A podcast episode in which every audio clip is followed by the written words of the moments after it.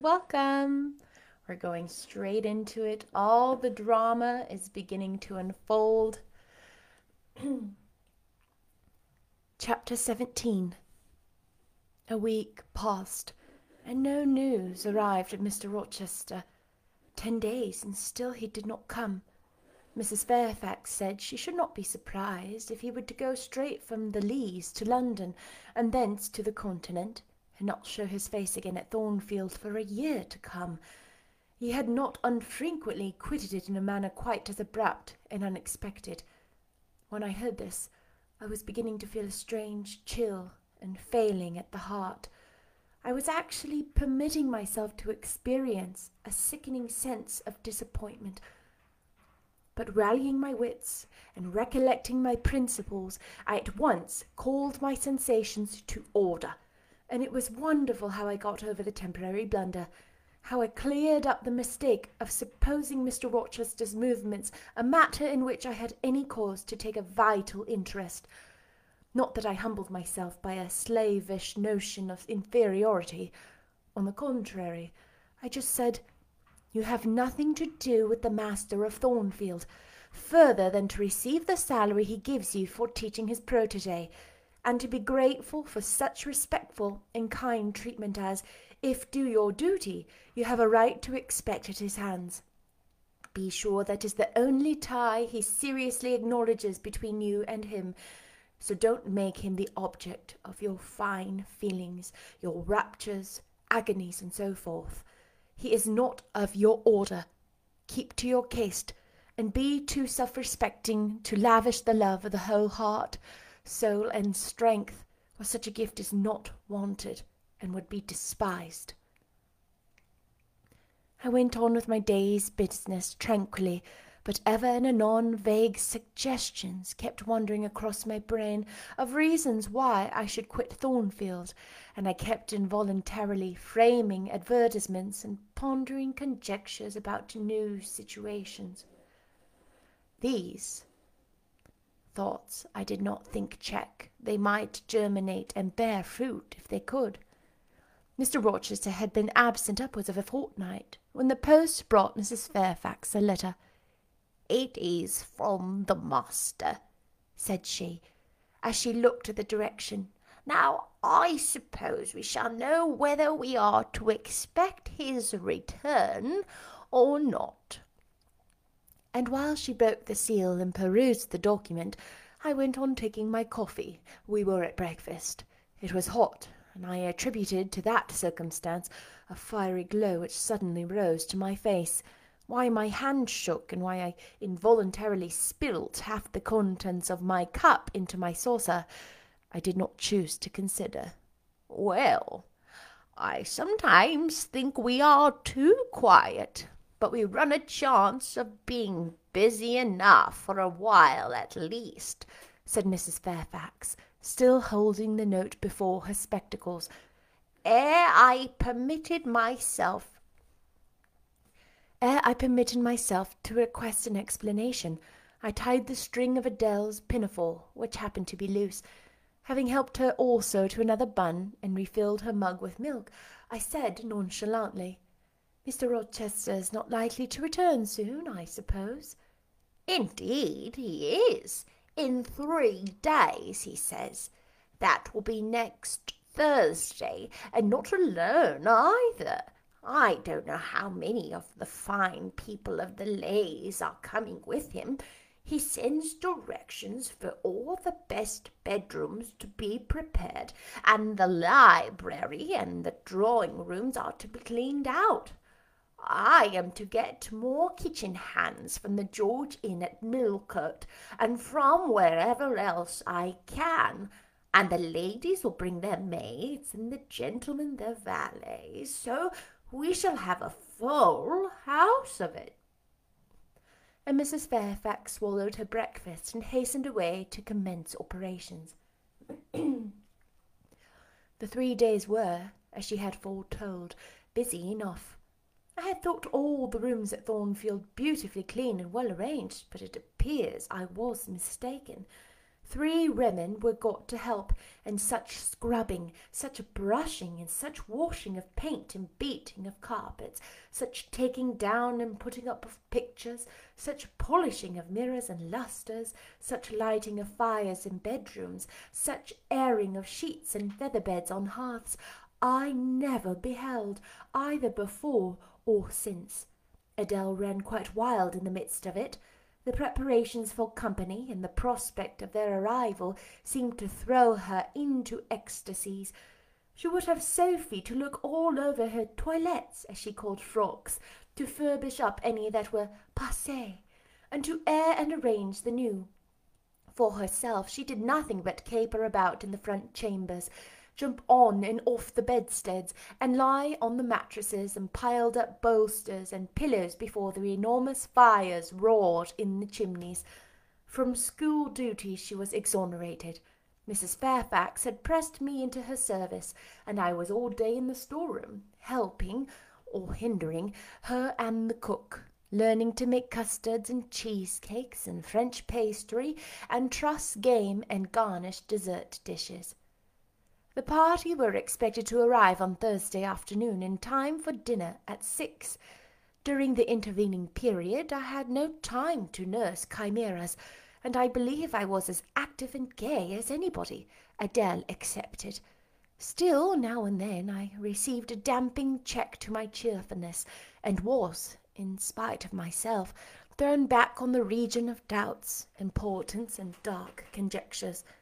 This was when I chanced to see the third story staircase door, which of late had always been kept locked, open slowly and give passage to the form of Grace Poole in prim cap, white apron, and handkerchief. When I watched her glide along the gallery, her quiet tread muffled in list slipper, when I saw her look into the bustling, topsy-turvy bedrooms, just say a word, perhaps, to the charwoman about the proper way to polish a grate, or clean a marble mantelpiece, or take stains from the papered walls, and then pass on. She would thus descend to the kitchen once a day, eat her dinner, smoke a moderate pipe on the hearth, and go back, carrying her pot of porter with her for her private solace in her own gloomy upper haunt. Only one hour in the twenty-four did she pass with her fellow servants below, all the rest of her time was spent in some low ceiled oak chamber of the second story. There she sat and sewed, and probably laughed drearily to herself, as companionless as a prisoner in his dungeon.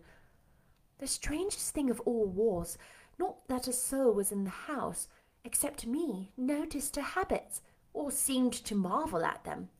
No one discussed her position or employment, no one pitied her solitude or isolation. I once, indeed, overheard part of the dialogue between Leah and one of the charwomen, of which Grace formed the subject. Leah had been saying something I had not caught, and the charwoman remarked, She gets good wages, I guess. Yes, said Leah, and I wish I had as good. Not that mine are to complain of. There's no stinginess at Thornfield but they're often not one fifth of the sum Mrs. Poole receives, and she is laying by. She goes every quarter to the bank at Millcote. I should not wonder but she has saved enough to keep her independent if she liked to leave.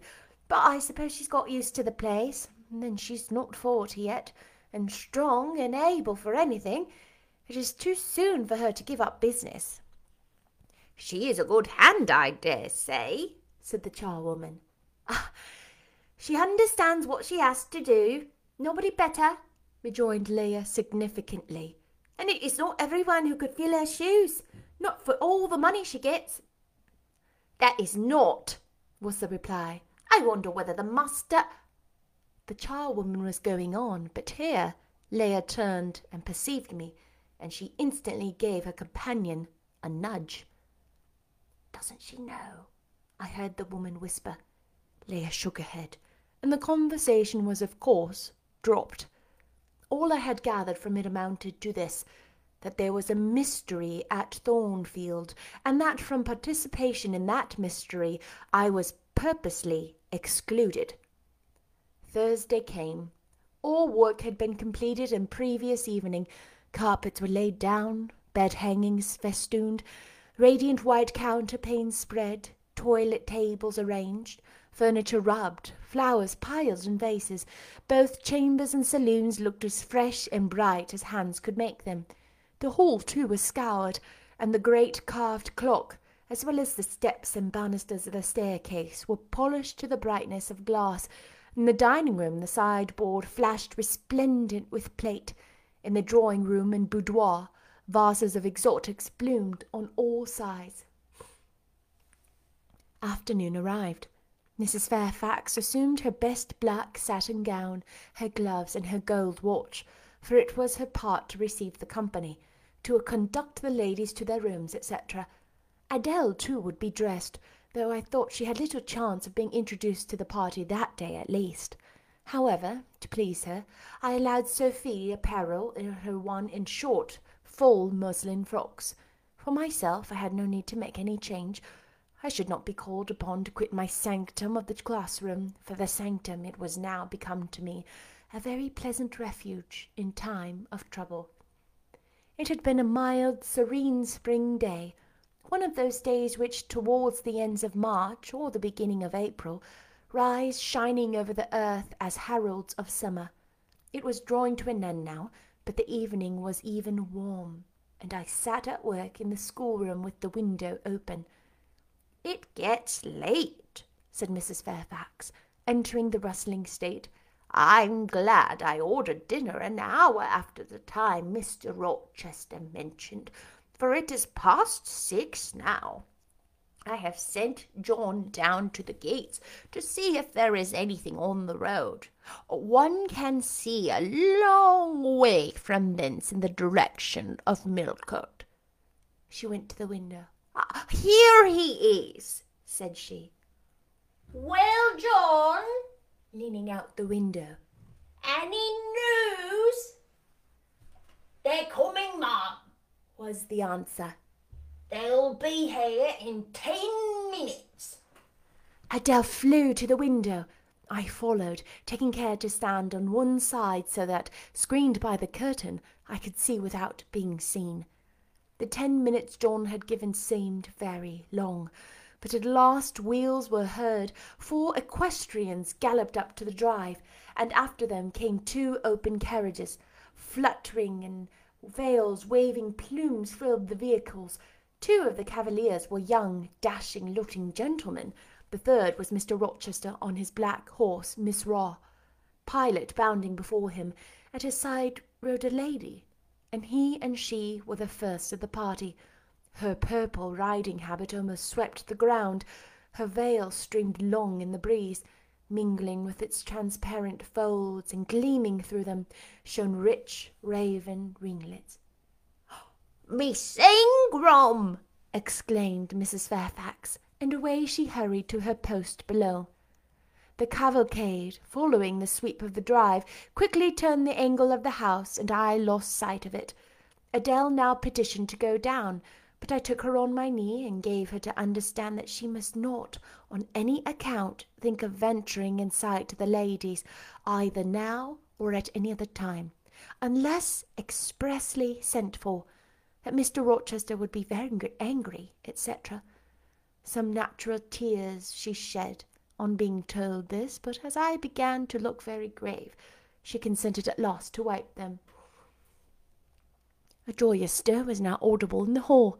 Gentlemen's deep tones and ladies' silvery accents blent harmoniously together, and distinguishable above all, though not loud, was the sonorous voice of the master of Thornfield Hall, welcoming his fair and gallant guests under its roof. Then light steps ascended the stairs, and there was a tripping through the gallery, and soft cheerful laughs, and opening and closing doors, and, for a time, a hush. Elle est de toi là? said Adele, who, listening attentively, had followed every movement, and she sighed. Oh, chez maman, said she. Quand il y a du monde, je les vois pourtant au salon et la chambre. Souvent je la regarde les films de chambre qu'offrent les hablés les danses, et c'est si amusant, comme c'est leur apprendre. Don't you feel hungry, Adele? Moi oui, mademoiselle. les cinq au cigare et coin de novembre demain. Well now, while the ladies are in their rooms, I will venture down and get you something to eat. And issuing from my asylum with precaution, I sought a back stairs which conducted directly to the kitchen. All in that region was fire and commotion. The soup and fish were in the last stage of projection, and the cook hung over her crucibles in a frame of mind and body threatening spontaneous combustion. In the servants' hall, two coachmen and three gentlemen's gentlemen stood or sat round the fire. The Abigails, I suppose, were upstairs with their mistresses. The new servants that had been hired for Millcote were bustling about everywhere. Threading this chaos, I at last reached the larder. There I took possession of a cold chicken, a roll of bread, some tarts, a plate or two, and a knife and fork. With this booty I made a hasty retreat. I had regained the gallery and was just shutting the back door behind me when an accelerated hum warned me that the ladies were about to issue from their chambers. I could not proceed to the schoolroom without passing one of their doors, and running the risk of being surprised with my cargo of victuallage, so I stood still at this end, which, being windowless, was dark, quite dark now, for the sun was set and twilight gathering. Presently the chambers gave up their fair tenants one after another. Each came out gaily and airily, with dress that gleamed lustrous through the dusk. For a moment they stood grouped together at the other extremity of the gallery, conversing in a key of sweet, subdued vivacity. They then descended the staircase almost as noiselessly as a bright mist rolls down a hill. The collective appearance had left on me an impression of high born elegance, such as I had never before received. I found Adele peeping through the schoolroom door, which she held ajar. What beautiful ladies! cried she in English. Oh, I wish I might go to them. Do you think Mr. Rochester will send for us by and by, after dinner? No, indeed, I don't. Mr. Rochester has something else to think about. Never mind the ladies tonight. Perhaps you will see them tomorrow. Here is your dinner. She was really hungry, so the chicken and tarts served to divert her attention for a time. It was well I secured this for age, for both she and I, and Sophie, to whom I conveyed a share of our repast, would have run a chance of getting no dinner at all. Every one downstairs was too much engaged to think of us. The dessert was not carried out till after nine, and at ten footmen were still running to and fro with trays and coffee cups. I allowed Adele to sit up much later than usual, for she declared she could not possibly go to sleep while the doors kept opening and shutting below, and people bustling about. Besides, she added, a message might possibly come from Mr. Rochester when she was undressed. Et alors, que dommage! I told the stories as long as she would listen to them, and then, for a change, I took her out into the gallery. The hall lamp was now lit, and it amused her to look over the balustrade and watch the servants passing backwards and forwards. When the evening was far advanced, a sound of music issued from the drawing-room, whither the piano had been removed. Adele and I sat down on the top step of the stairs to listen. Presently a voice blent with the rich tones of the instrument. It was a lady who sang, and very sweet her notes were. The solo over, a duet followed, and then a glee. A joyous conversational murmur filled up the intervals. I listened long. Suddenly I discovered that my ear was wholly intent on analyzing the mingled sounds and trying to discriminate amidst the confusion of accents those of Mr. Rochester. And when it caught them, which it soon did, it found a further task in framing the tones rendered by his distance inarticulate into words. The clock struck eleven. I looked at Adele, whose head leant against my shoulder. Her eyes were waxing heavy, so I took her up in my arms and carried her off to bed. It was near one before the gentlemen and ladies sought their chambers. The next day was as fine as its predecessor. It was devoted by the party to an excursion to some site in the neighbourhood. They set out early in the forenoon, some on horseback, the rest in carriages. I witnessed both the departure and the return. Miss Ingram, as before, was the only lady equestrian, and as before, Mr. Rochester galloped at her side. The two rode a little apart from the rest. I pointed out the circumstance to Mrs. Fairfax, who was standing at the window with me. You said it was not likely that they should think of being married, said I, but you see Mr. Rochester evidently prefers her to any of the other ladies. Yes, I dare say. No doubt he admires her. And she him, I added. Look how she leans her head towards him as if she were conversing confidential. I wish I could see her face. I've never had a glimpse of it yet.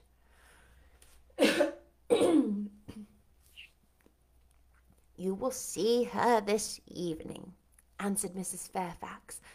I happened to remark to Mr. Rochester how Adele wished to be introduced to the ladies, and he said, Oh, let her come into the drawing room after dinner and request Miss Eyre accompany her.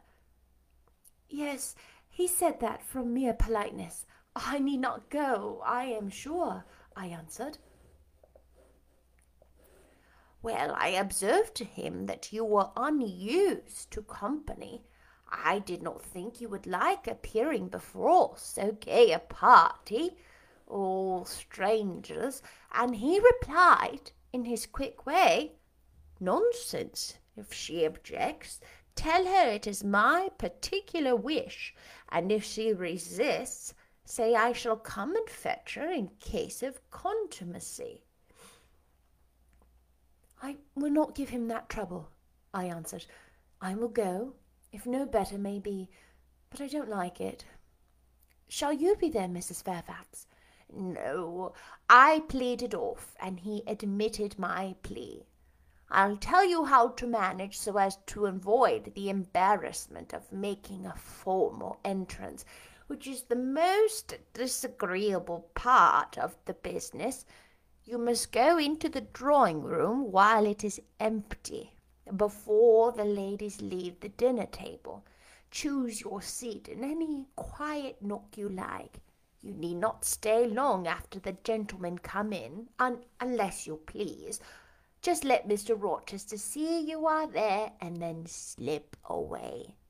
Nobody will notice you. Will these people remain long, do you think? Perhaps two or three weeks. Certainly not more. After the Easter recess, Sir George Lynn, who was lately elected member for Millcote, will have to go up to town and take his seat. I dare say Mr. Rochester will accompany him. It surprises me that he has already made so protracted a stay at Thornfield. It was with some trepidation that I perceived the hour approach when I was to repair with my charge to the drawing room. Adele had been in a state of ecstasy all day, after hearing she was to be presented to the ladies in the evening, and it was not till Sophie commenced the operation of dressing her that she sobered down.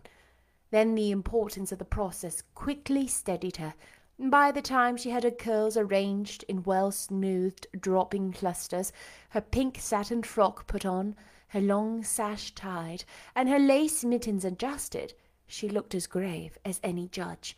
No need to warn her not to disarrange her attire. When she was dressed, she sat demurely down in her little chair, taking care previ- previously to lift up the satin skirt for fear she could crease it and assured me she would not stir thence till I was ready. This I quickly was. My best dress, the silver grey one purchased for Miss Temple's wedding, and never worn since, was soon put on. My hair was soon smooth, my sole ornament, the pearl brooch, soon assumed. We descended. Fortunately, there was another entrance to the drawing room than that through the saloon, where they were all seated at dinner we found the apartment vacant, a large fire burning silently on the marble hearth, and wax candles shining in bright solitude amid the exquisite flowers with which the tables were adorned. The crimson curtain hung before the arch. Slight as was the separation this drapery formed from the party in the adjoining saloon, they spoke in so low a key that nothing of their conversation could be distinguished beyond a soothing murmur. Adele, who appeared to be under the influence of a most solemnizing impression, sat down, without a word, on the footstool I pointed out to her. I retired to a window seat, and taking a book from the table near, endeavoured to read. Adele brought her stool to my feet. Ere long she touched my knee. What is it, Adele? Est-ce que je ne puis pas spender une sélecte le fleur magnifique, mademoiselle? Seulement pour contempler ma toilette. You think too much of your toilette, Adele, but you may have a flower. And I took a rose from a vase and fastened it to her sash. She sighed a sigh of ineffable satisfaction, as if her cup of happiness were now full. I turned my face away to conceal a smile I could not suppress. There was something ludicrous as well as painful in the little Parisian's earnest and innate devotion to matters of dress. A soft sound of rising now became audible. The curtain was stepped back from the arch, though it appeared the dining room, with its lit lustre pouring down light on the silver and glass of the magnificent dessert service covering a long table. A band of ladies stood in the opening. They entered, and the curtain fell behind them. There were but eight, yet somehow as they flocked in they gave the impression of a much larger number. Some of them were very tall. Many were dressed in white, and all had a sweeping amplitude of array that seemed to magnify their persons as a mist magnifies the moon. I rose and curtsied to them. One or two bent their heads in return. The others only stared at me. They dispersed about the room, reminding me by the lightness and buoyancy of their movements of a flock of white plumy birds. Some of them threw themselves in half reclining positions on the sofas and ottomans. Some bent over the tables and examined the flowers and books. The rest gathered in a group round the fire. All talked in a low but clear tone which seemed habitual to them. I knew their names afterwards, and many as well mentioned them now.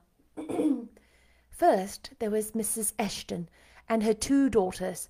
She had evidently been a handsome woman, and was well preserved still, of her daughters, the eldest, Amy, was rather little, naive and childlike in face and manner, and piquant in form. Her white muslin dress and blue sash became her well. The second, Louisa, was taller and more elegant in figure, with a very pretty face. of that order the French term minois chiffon. Both sisters were fair as lilies. Lady Lynn was a large and stout personage of about forty, very erect, very haughty looking, richly dressed in a satin robe of changeful sheen. Her dark hair shone colossally under the shade of an azure plume, and within the circlet of a band of gems. Mrs. Colonel Dent was less showy, but I thought more ladylike. She had a slight figure, a pale, gentle face, and fair hair. Her black satin dress, her scarf of rich foreign lace, and her pearl ornaments pleased me better than the rainbow radiance of the titled dame. But the three most distinguished, partly perhaps because the tallest figures of the band, were the Dowager Lady Ingram and her daughters, Blanche and Mary. They were all three of the loftiest stature of women. The Dowager might be between forty and fifty. Her shape was still fine her hair, by candlelight at least, still black. Her teeth, too, were still apparently perfect. Most people would have termed her a splendid woman of her age, and so she was, no doubt, physically speaking. But then there was an expression of almost insupportable haughtiness in her bearing and countenance. She had Roman features and a double chin, disappearing into a throat like a pillar. These features appeared to me not only inflated and darkened, but even furrowed with pride, and the chin was sustained by the same principle in a position of almost preternatural erectness. She had likewise a fierce and hard eye. It reminded me of Mrs. Reed's. She mouthed her words in speaking. Her voice was deep, its inflections very pompous, very dogmatical, very intolerable, in short. A crimson velvet robe and a shawl turban of some gold wrought Indian fabric invested her, I suppose she thought, with a truly imperial dignity. Blanche and Mary were of equal stature, straight and tall as poplars. Mary was too slim for her height, but Blanche was moulded like a Dian. I regarded her, of course, with special interest, for I wished to see whether her appearance accorded with Mrs. Fairfax's description. Secondly, whether it at all resembled the fancy miniature I had painted of her. And thirdly, it will out, whether it was such as I should fancy likely to suit Mrs. Rochester's, Mr. Rochester's taste. As far as person went, she answered point for point, both to my picture and Mrs. Fairfax's description. The noble bust, the sloping shoulders, the graceful neck, the dark eyes and black ringlets were all there. But her face? Her face was like her mother's, a youthful, unfurrowed likeness, the same low brow, the same high features, the same pride. It was not, however, so saturnine as pride. She laughed continually. Her laugh was satirical, and so was the habitual expression of her arched and haughty lip. Genius is said to be self conscious.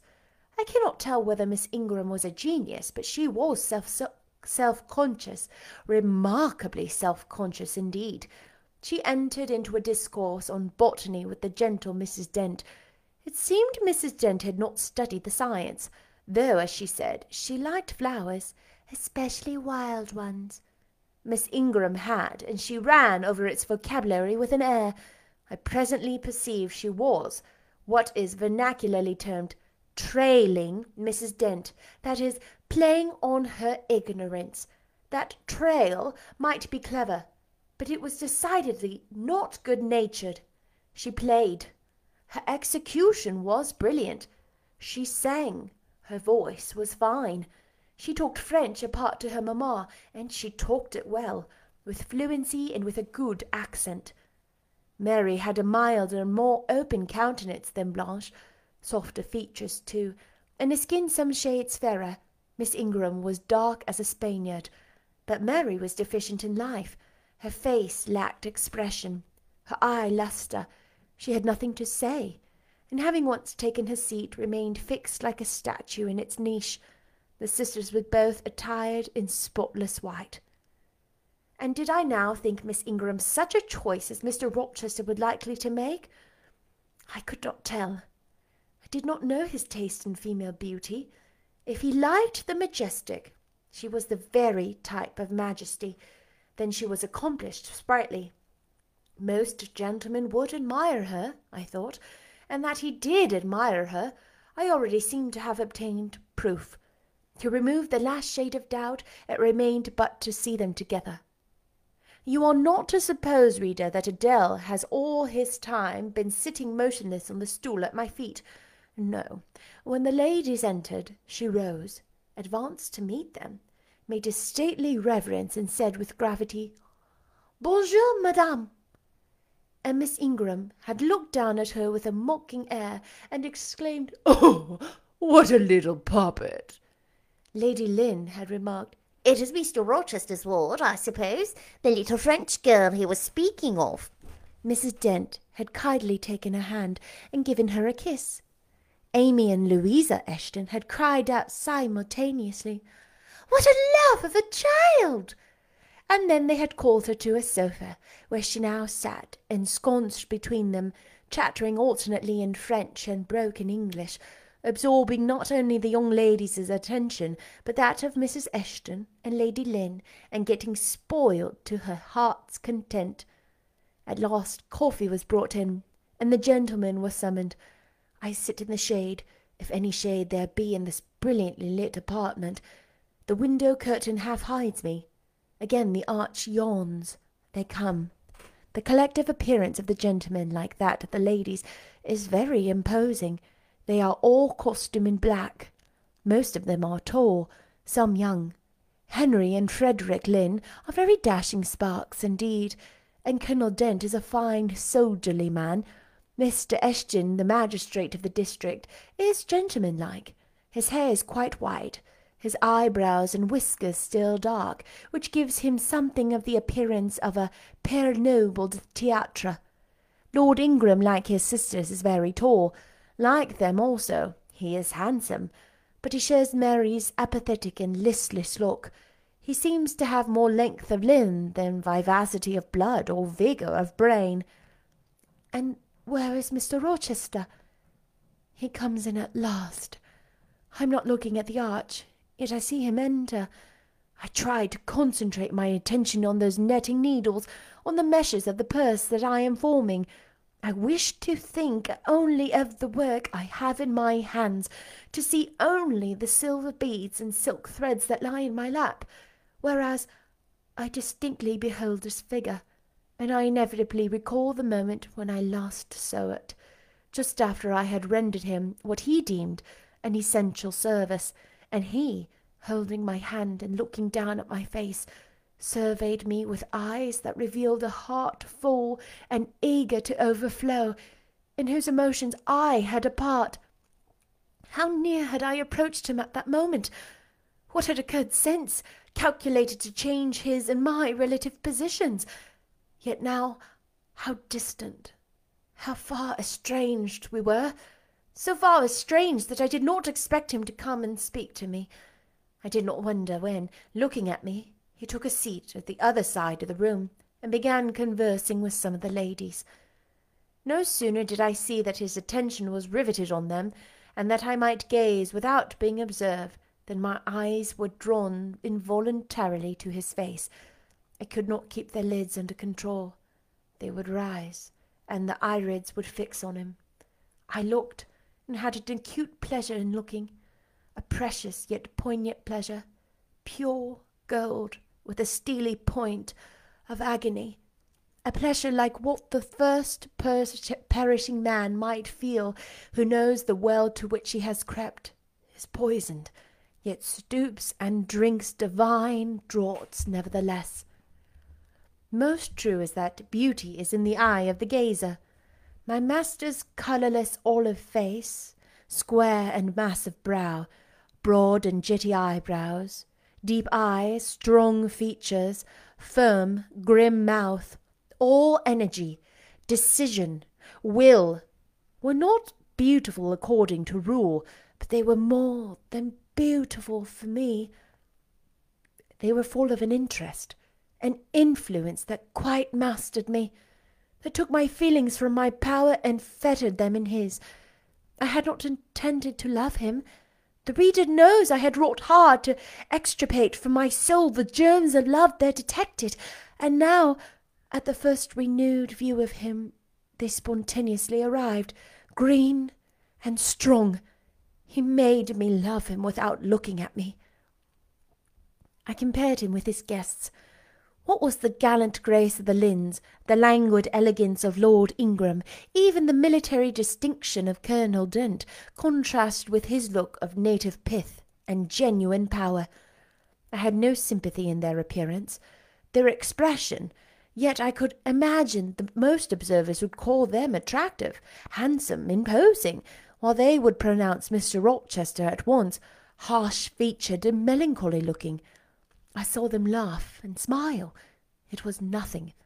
The light of the candles had so much soul in it as their smile, the tinkle of the bell as much significance as their laugh. I saw Mr. Rochester smile. His stern features softened. His eye grew both brilliant and gentle, its ray both searching and sweet.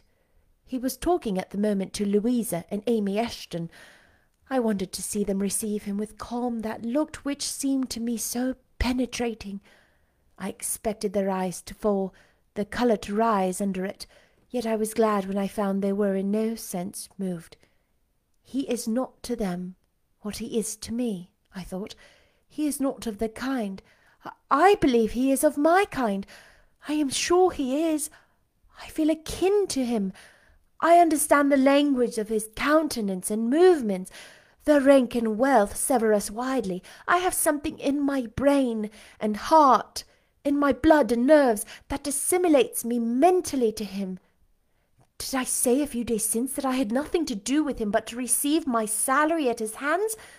Did I forbid myself to think of him in any other light than as a paymaster?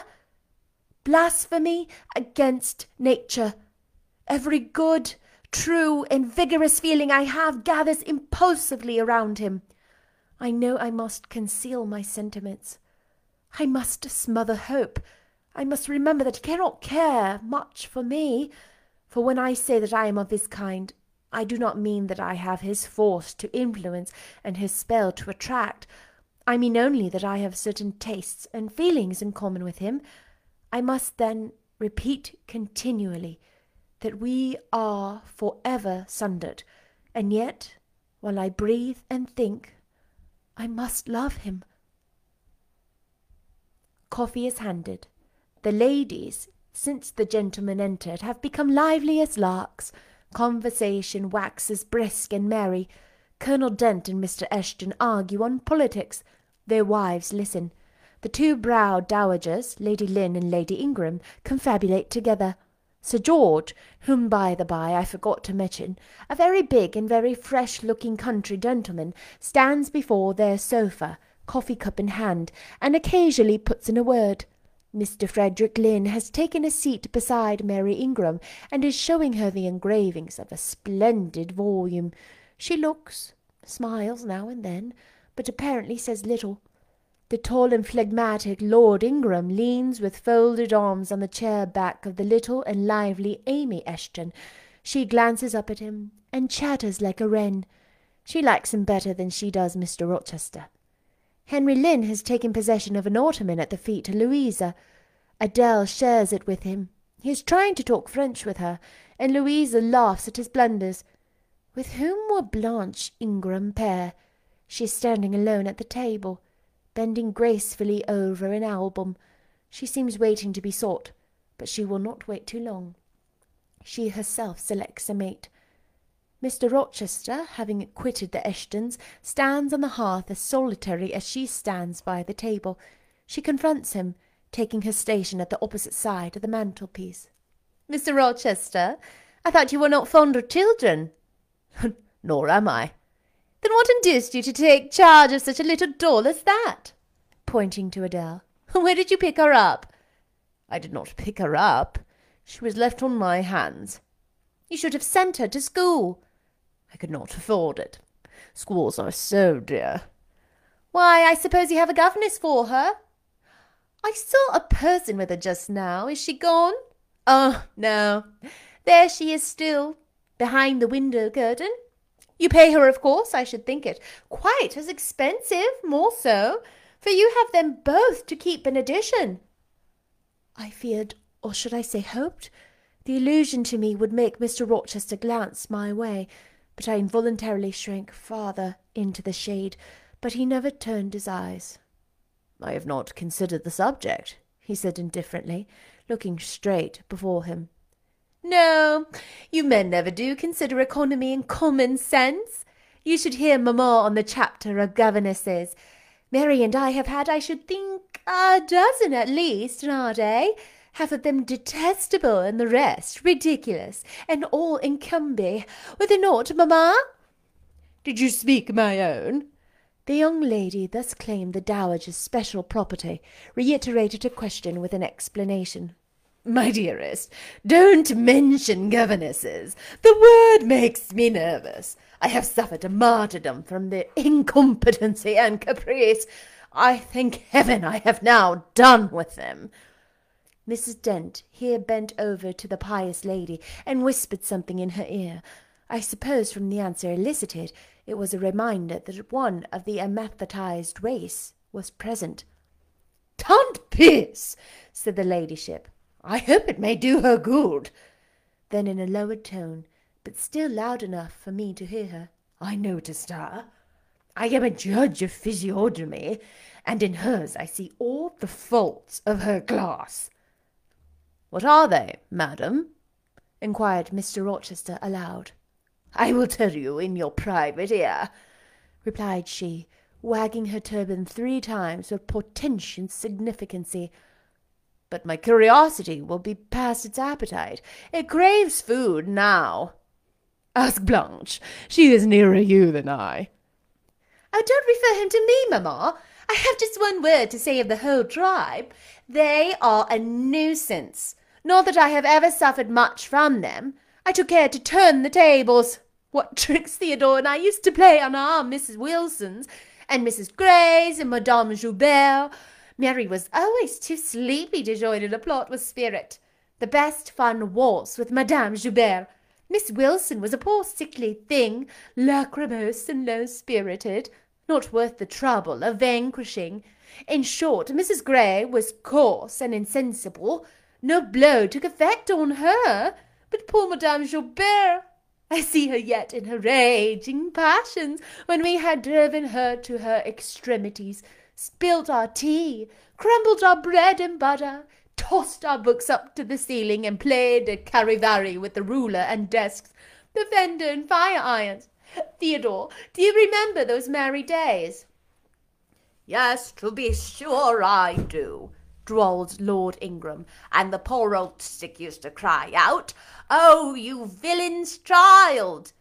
And then we sermons her on her presumption of attempting to teach such clever blades as we were, when she was herself so ignorant.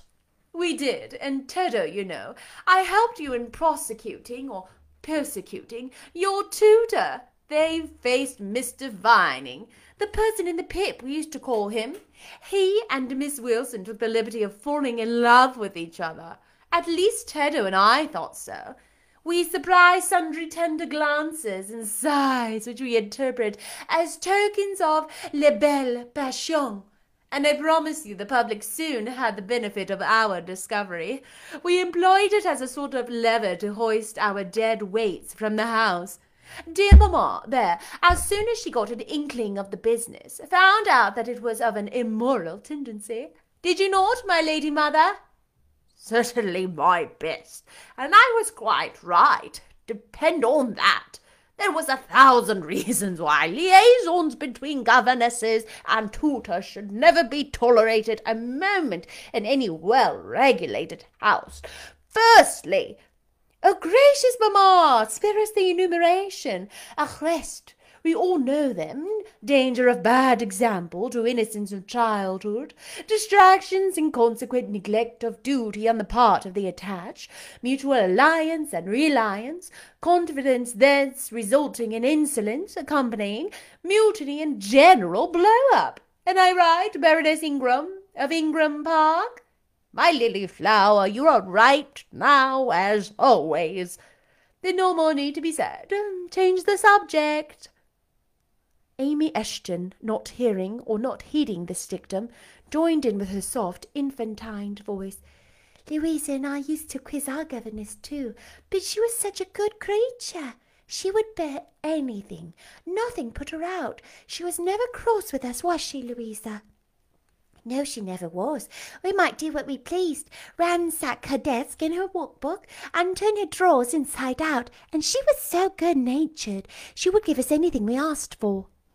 I suppose now, said Miss Ingram, curling her lips sarcastically, we shall have an abstract of the memoirs of all the governesses extant, in order to revert to such a visitation. I again move the introduction of a new topic. Mr. Rochester, do you second my notion? Madam, I support you on this point, as on every other. Then on me be the onus of bringing it forward. Signor Eduardo, are you in voice to-night? Donna Blanca, if you command it, I will be. And then, signor, I lay on you my sovereign behest to furbish up your lungs and other vocal organs, as they will be wanted on my royal service. Of, would you not be Rizzio of so divine a Mary? A fig for a Rizzio! cried she, tossing her head with all its curls as she moved to the piano. It is my opinion the fiddler David must have been insipid sort of fellow. I like Black Bothwell better. To my mind, a man is nothing without a spice of the devil in him. And history may say what it will of James Hepburn, but I have a notion. He was just the sort of wild, fierce bandit hero whom I would have consented to gift with my hand. Gentlemen, you hear? Now which of you most resembles the Bothwell? Cried Mr. Rochester. I should say that preference lies with you, responded Colonel Dent. On my honour, I am much obliged to you, was the reply. Miss Ingram, who now seated herself with proud grace at the piano, spreading out her snowy robes in queenly amplitude, commenced a brilliant prelude, talking meantime. She appeared to be on a high horse tonight. Both her words and air seemed intended to excite not only the admiration, but the amazement of her auditors. She was evidently bent on striking them as something very dashing and daring indeed. Oh, I am so sick of the young men of the present day, exclaimed she, rattling away at the instrument. Poor puny things not fit to stir a step beyond papa's park gate nor to even go so far without mamma's permission and guardianship. Creatures so absorbed in care about their pretty faces and their white hands and their small feet, as if a man had anything to do with beauty, as if loveliness were not such the special prerogative of a woman, her legitimate appendage and heritage. I grant an ugly woman is a blot on the fair face of creation, but as to the gentleman, let them be solicitous to possess only strength and valour. Let their motto be hunt, shoot, and fight. The rest is not worth fillip. Should be my device, were I a man. Whenever I marry, she continued after a pause which none interrupted, I am resolved my husband shall not be a rival, but a foil to me. I will suffer no competitor near the throne. I shall exact an undivided homage. His devotions shall not be shared between me and the shape he sees in his mirror. Mr. Rochester, now sing, and I will play for you.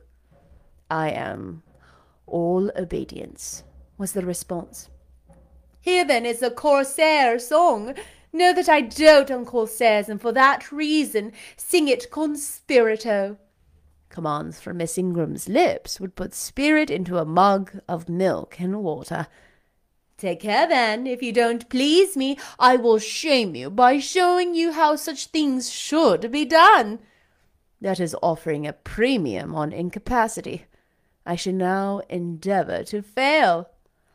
Gardez vous en bien. You err wilfully. I shall devise a proportionate punishment. Miss Ingram ought to be clement for she has it in her power to inflict a chastisement beyond mortal endurance. Explain! commanded the lady. Pardon me, madam. No need of explanation. Your own fine sense must inform you that one of your frowns would be a sufficient substitute for capital punishment. Sing, said she, and again touching the piano, she commenced an accompaniment in spirited style.